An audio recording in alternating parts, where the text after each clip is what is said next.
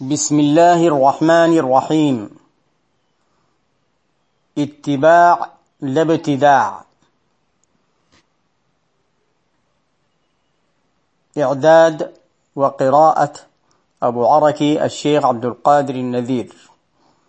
الحلقة الرابعة. عنوان: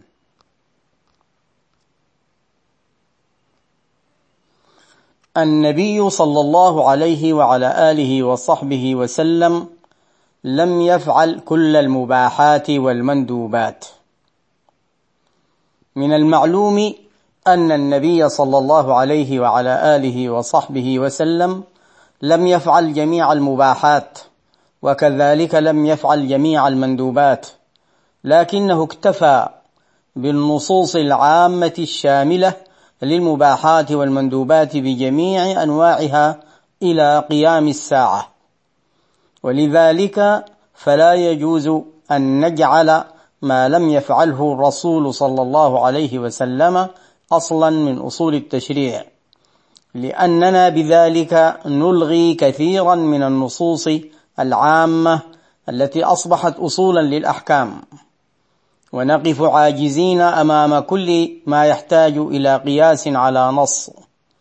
وتواجهنا تحديات أظهرها التشكيك في القرآن الكريم والسنة المطهرة، إذ إن القرآن قد مر بمراحل احتاج الناس إليها بعد انتقال النبي صلى الله عليه وعلى آله وصحبه وسلم إلى الرفيق الأعلى، وكذلك الحديث الشريف كما قدمنا.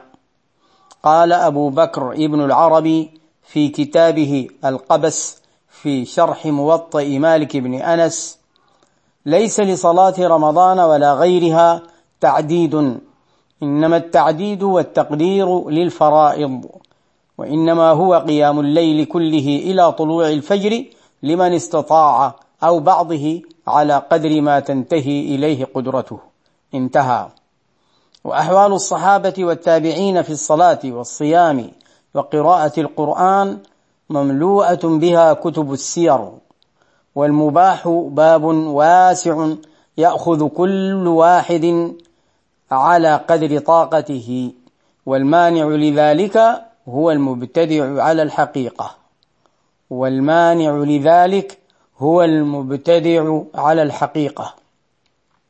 وعن سلمان الفارسي رضي الله عنه قال: سئل رسول الله صلى الله عليه وعلى آله وصحبه وسلم عن السمن والجبن والفراء، قال: الحلال ما أحل الله في كتابه، والحرام ما حرم الله في كتابه، وما سكت عنه فهو مما عفى عنه. أخرجه ابن ماجه بسند حسن.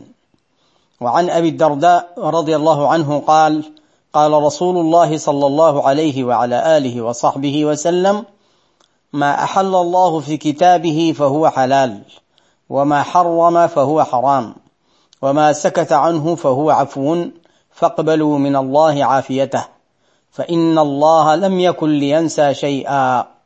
ثم تلا: وما كان ربك نسيا.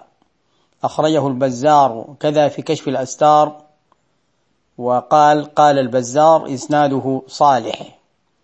وأورده الهيثمي في مجمع الزوائد، قال: رواه البزار والطبراني في الكبير، وإسناده حسن، ورجاله موثقون. ونواصل إن شاء الله تعالى.